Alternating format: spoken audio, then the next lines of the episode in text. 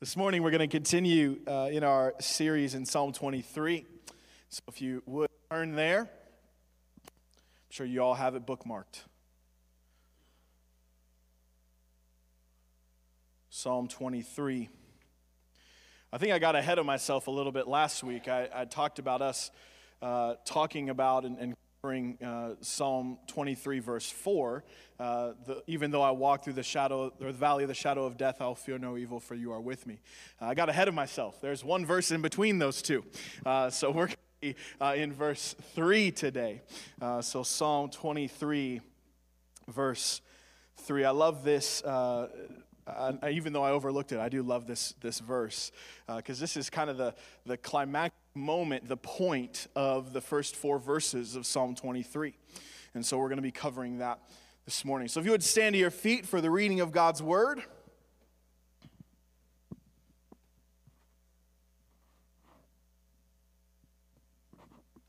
Psalm 23,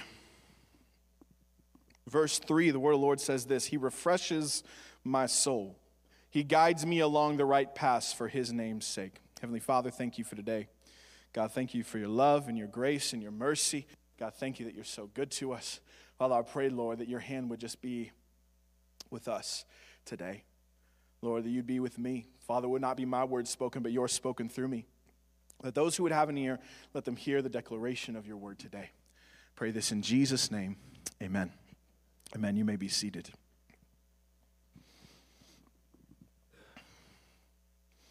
So, as we continue in our study in Psalm 23, we, we come to this verse, and this verse, the beginning of this verse, is the continuation of the last verse. Uh, we talked last week, we talked about how he makes us lay down in green pastures, and, and the, the Lord, our shepherd, leads us by quiet waters or still streams. And, and here we have the continuation of that and kind of the, the end cap to that verse. And it's, He refreshes my soul. Beginning of the passage, again, we, we see that this is the continuation and the completion of verse 2. The tenderness of the Good Shepherd that makes us lie down and leads us next to the streams also refreshes and restores our soul. This is a, an interesting kind of choice to, to kind of transition here is, is that the writer of Psalm 23, David, he's transitioning from kind of this tender shepherd to a more serious, business like shepherd. But he begins that transition with that phrase, He refreshes my soul. The idea of soul is an all encompassing term. This isn't just something that is spiritual only, it's spiritual and physical. In fact, even the word refresh can have two different connotations here. We see refresh being used throughout, and, and, refreshing being something, a word that's used throughout Scripture to both talk about not just the spiritual, but also the physical. In Psalm 19, verse 7, it says, The law of the Lord is perfect, refreshing the soul. The statutes of the Lord are trustworthy, making wise the simple. This is talking about the, the refreshing of our spirit, of, our, of the spiritual side of our lives, of the supernatural. Most spiritual refreshment is something that we do see throughout Scripture, and it's actually linked to, to one main thing. In order to see and have spiritual refreshment, the majority of the time in Scripture, it goes hand in hand with God's people repenting. You see this in Hosea chapter 1, the very beginning of the book of Hosea. The Lord is saying, or Hosea is saying, the law of the Lord is perfect. Or sorry, return, Israel, to the Lord your God. Your sins have been your downfall. The very opening of Hosea is return to the Lord. Repent. That's what repentance means a, a turning away from your sin. You continue on reading in Hosea 1, verse 7. This is the restoration, the refreshing of the souls after they've repented. It says, People will dwell again in his shade. They will flourish like the grain, they will blossom like the vine. Israel's fame will be like the wine of Lebanon. Here we have Again, this promise of refreshing, but it comes through repentance. In Joel chapter 2, we see again the, the declaration of the Lord to repent and then what happens afterwards. Joel 2, verses 12 through 13. Even now, declares the Lord, return to me with all your heart in fasting and weeping and mourning. Rend your heart and not your garments. Return to the Lord your God, for he is gracious and compassionate, slow to anger and abounding in love, and he relents from sending calamity. What he's saying here is, is repent and you'll be refreshed. Repent and you'll be restored. I think one of the most incredible things that we've seen in the past month is, is the Lord, the Spirit of God being poured out upon Asbury University. There's something incredible that's happening, and if you, you don't know what's happened, it's, it is a move of God. That there's, a, there's this renewed hunger, there's this something that's happening, whether you want to call it a revival or an outpouring or renewal or whatever you want to call it, the Lord is moving. And the earmark, the, the one main thing about this whole thing, the one main reason why this, the Lord is outpouring and refreshing souls is because students were repenting. The point of, of, of the Lord pouring out and refreshing spirits and refreshing souls, and, and, and even the, the accounts of those individuals that were on the outside that decided to make the trip to go and they would sit and they would, they would be in the presence of the Lord, and they would say, The presence of the Lord is just so sweet. You could just feel the love of the Lord. You can just feel the peace of the Lord in that place. It's just so refreshing. And the reason why there is that refreshing is because students, first and foremost, decided that they were going to repent and turn to the Lord fully. And so we see the restoration the refreshing of our soul as a spiritual side of things is connected to repentance. I would just simply say this before we go on that if you are looking for a refreshment for your soul, if you have come into this place and, and you feel like you need uh, your, your soul is tired, not your body, your, your soul, like in your spirit. You, you know that you got enough sleep, you know that your mind's good, but for some reason it just feels like there's something that's just weighing you down. You're just exhausted spiritually. And if you want that refreshment that the Lord provides, repent. Whatever it is, I don't know what is in your life that you need to repent of. Maybe you don't even know what you need to repent of. Holy Spirit will point that out to you. I'll share that with you. This is my heart again that all of us would be refreshed in our souls and in our, in our spiritual selves and our physical selves, that we would see the restoration of the Lord. And so, if that's you, again, before we move on, I would just simply say, turn to the Lord. Seek the Lord, seek his face repent, and find refreshment. Second thing we see is again, it's not just this refreshment, is not just a spiritual refreshment, but it's also something that happens in the physical. That the soul is not only linked to something spiritual, but also physical. In fact, physical also can be tied to something in the spirit. I'm not saying every single sickness, I'm not saying every single hardship that you've ever faced is because there's a demon after you. I'm not saying that. I'm not saying that there's something that's, that's linked in the spiritual for you, that, that is just something that is uh, the reason why you're having a bad life right now is because there's something wrong in the spiritual. I'm not saying that for every single time, but what I am saying is there are things in our lives where the physical representation of what's going on sometimes is a reflection of something spiritual that's happening. That sometimes there is no natural explanation for things, and that and, and so when there's no natural explanation for things, most of the time the, the explanation is in the supernatural. And so there are hardships that we see in the physical that can be tied to something spiritual. But this word refreshing refreshes my soul. Again, not just something spiritual, but also something physical. Isaiah 58 12 says, Your people will rebuild the ancient ruins and will raise up the age old foundations. You will be called repairer of broken walls, restorer of streets with dwellings. Again, this is that physical thing repairer of walls, re- restorer of streets. This isn't just something that's happening in the spiritual, it's also something that happens in the physical. Lamentations 1:16 says, This is why I weep and my eyes overflow with tears. No one is near to comfort me, no one to restore my spirit. My children are destitute because the enemy has prevailed. Here we have, again, this lamentation. Lamentations is really an upper uh, whenever you read it.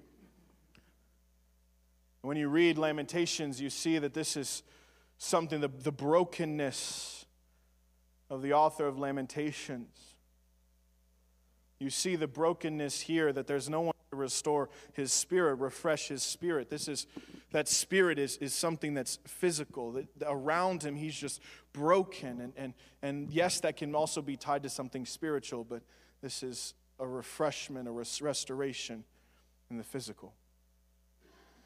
And so we see again the, a nice little end cap to verse 2 where it's he res- refreshes my soul that the lord is refreshing us. It's not just that physical refreshment that we need but also the spiritual. But it's not just the spiritual it's also the physical.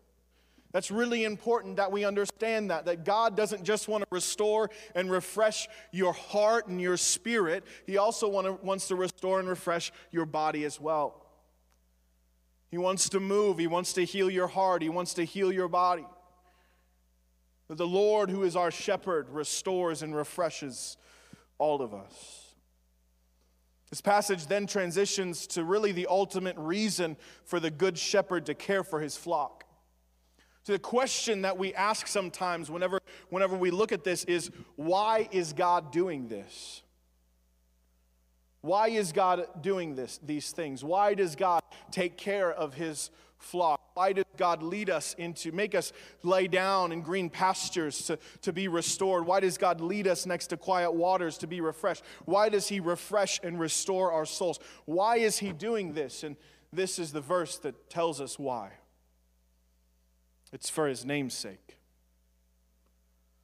The ones who are led are a, are a direct reflection of the leader how good God cares for the flock is because of his name. Healthy sheep means a good God, means a good shepherd, right? That's the way it is. And so if you take care of the flock, then you'll be known as a good shepherd. But if you don't take care of the flock and sheep are running around crazy, and they're falling into pits and they're getting eaten by lions and all these things, and you can't keep track of any of them. They're probably not the best shepherd. You probably need some more experience or something. I don't know. Go to shepherding school.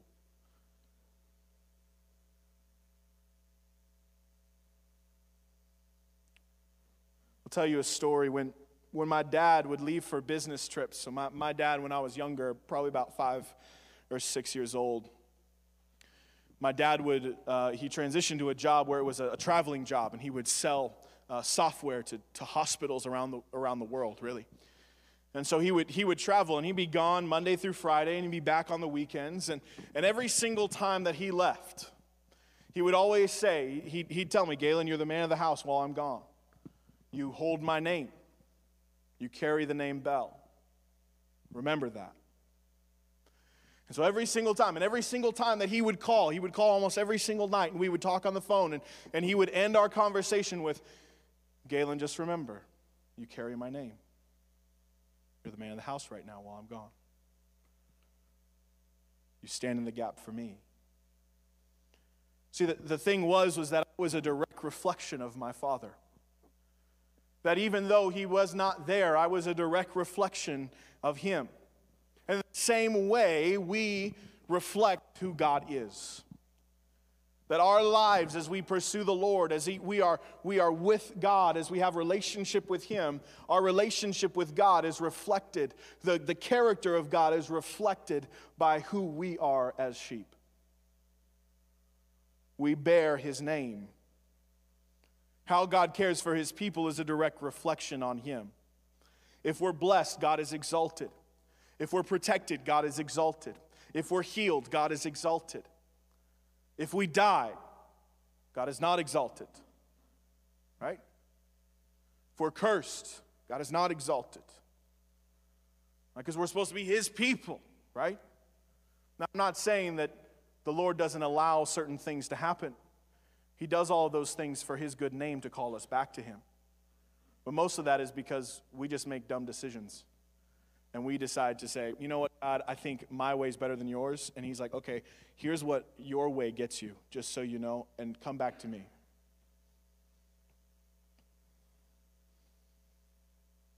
First Chronicles 6 34 says, Give thanks to the Lord, for he is good. His love endures forever.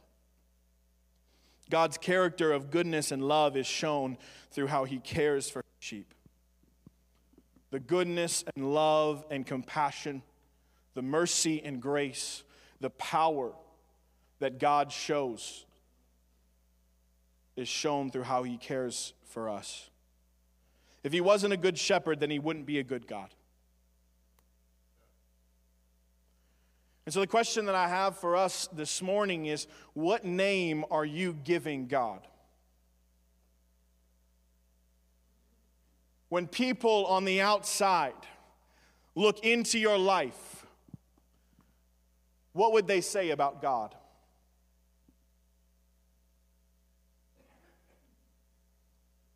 I quote this verse all the time, but John 13, 35, right?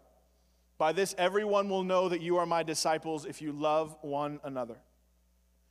Jesus speaking, a new covenant, a new commandment I give to you Love one another as I have loved you. This is the way that the world is going to know who I am because of how you love your brothers and sisters in Christ. People on the outside looking in, would they, would they be on the outside of Emmanuel looking in at Emmanuel and would they see brothers and sisters loving each other or would they see disunity? Would they see comparison? Would they see a critical spirit? If we're a direct reflection of the Good Shepherd, shouldn't our lives reflect how good He is? Shouldn't our lives reflect in the love that we have for one another? When people look at your life, do they see a God who is an authoritarian God, who leads through fear, or a God who leads by example in Jesus? Thing is, is it's not about rule keeping and what you can do to, in order to get out of hell. It's about a relationship with Christ. It's not about us. Uh, and yes, I understand fear of the Lord is the beginning of wisdom. I get that. I understand that. I'm not refuting that at all. That word fear is this holy awe, this understanding of who God is. It's not that we're constantly afraid in our motives. Really, in reality, if our motives are, I just have to do all these things in order to get into God's good graces, in order for us to get to heaven, in order for me not to go to hell. All of those things are selfish at the root of them. Because it's all about you.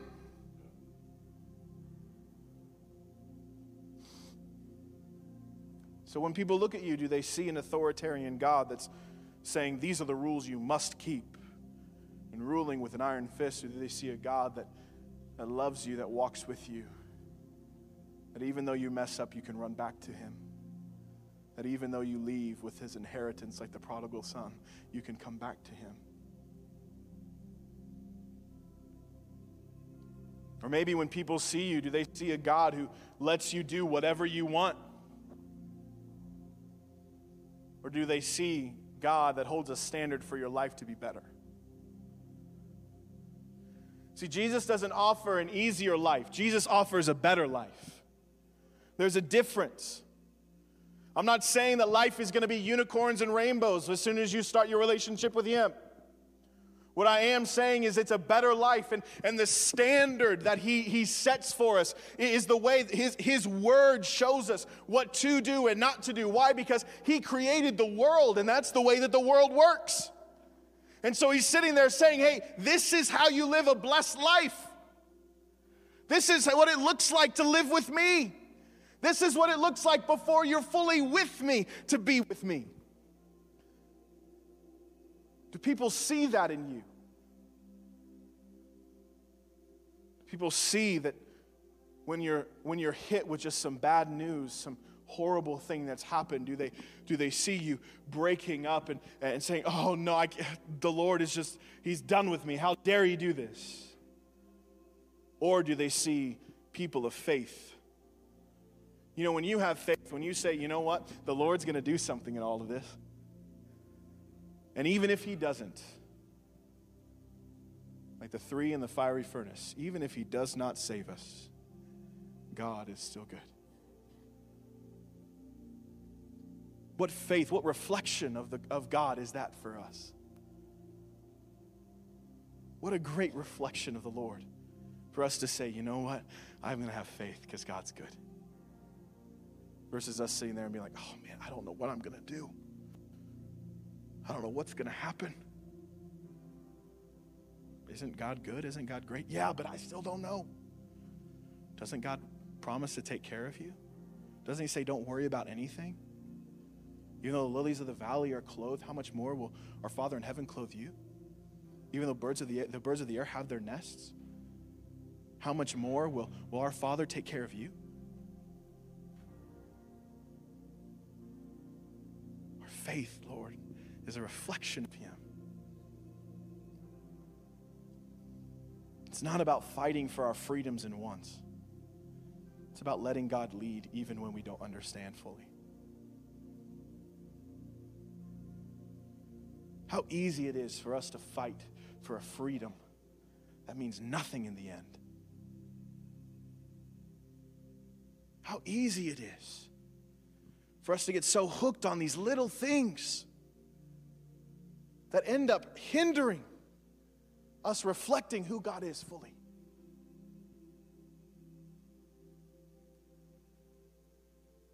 Letting Him lead, even when we don't understand. And so then the question is well, all right, Pastor Galen, well, what if I'm doing all these things and I'm trusting the Lord and life still isn't going my way? Like, what, what is he actually, like, like, what if I'm, or, or maybe it's even, okay, well, my life doesn't even look like that. And in some ways, I'm not saying every single way, it says the Lord guides us down the right path. It doesn't necessarily mean that we can choose it, but we have to take it. We can choose another path if we want to. Israel, throughout all, if you read the entire Old Testament, Israel, throughout the entire Old Testament, chose their own path. And over and over and over again, they discovered it was the wrong one to take. And over and over and over again, the Lord still restored them.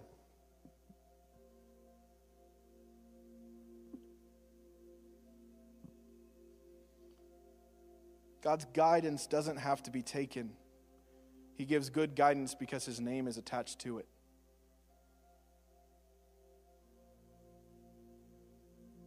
Or sometimes maybe it is that you're following the Lord fully and things still just aren't going your way. First off, it's never supposed to be your way, it's supposed to be His. But secondly, you know, the Lord makes it rain on the just and the unjust. Suffering is a part of humanity. I want to be clear because some of us have been dealt a bad batch of the gospel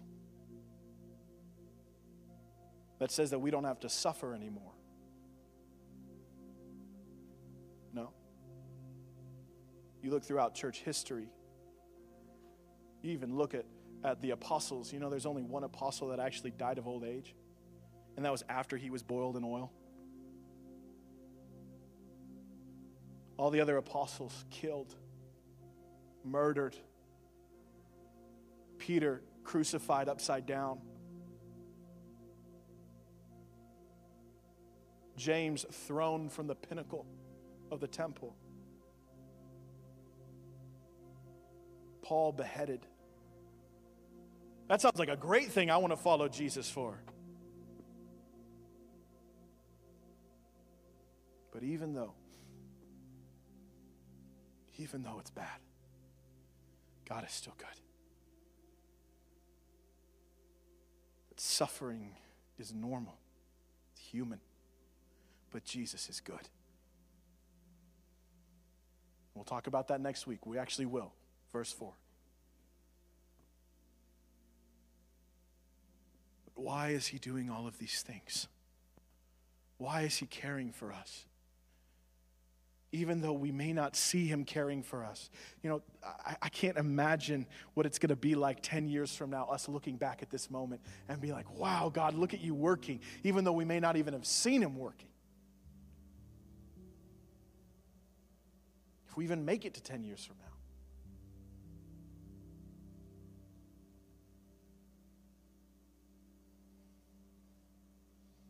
We're all given a choice. Will you follow the guidance of the Good Shepherd? It's the same thing I asked two weeks ago. Will you let God lead? Same thing I asked last week. Will you let God lead? Will you let Him be your shepherd? Will you let Him lead you? Proverbs 3, 5, and 6 says, Trust in the Lord with all your heart and lean not on your own understanding. In all your ways, acknowledge Him, and He'll make your path straight. And we're going to take communion in a moment. But I really just want to respond to this. I want us to respond simply just to this idea of letting God lead. Because I still think after three weeks, we're not there yet. I still think there's some of us in here that we're, we're we're holding ourselves back, we're refusing, we're, whatever that looks like. We're, we're playing the blame game of, yeah, God is good, but what about this? Again, God always gives us a path, and, and He gives us the free will. We have the free will to choose that path or not. In all of our ways, we acknowledge Him, and He makes our path straight. Not in some, not in a little bit, in all of the ways. And so, will you let him lead? Will you give him the of Good Shepherd?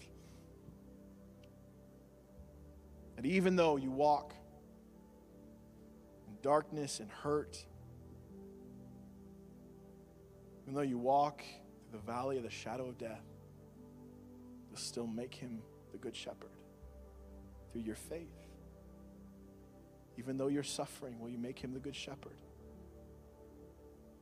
Even though you're struggling right now, would you make him the good shepherd?